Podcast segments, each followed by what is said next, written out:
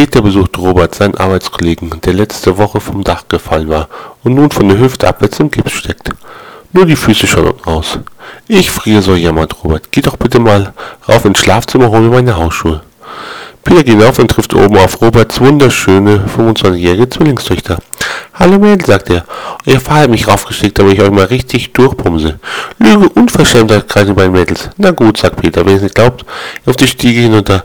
Beide? Und Robert schreit zurück. Natürlich beide.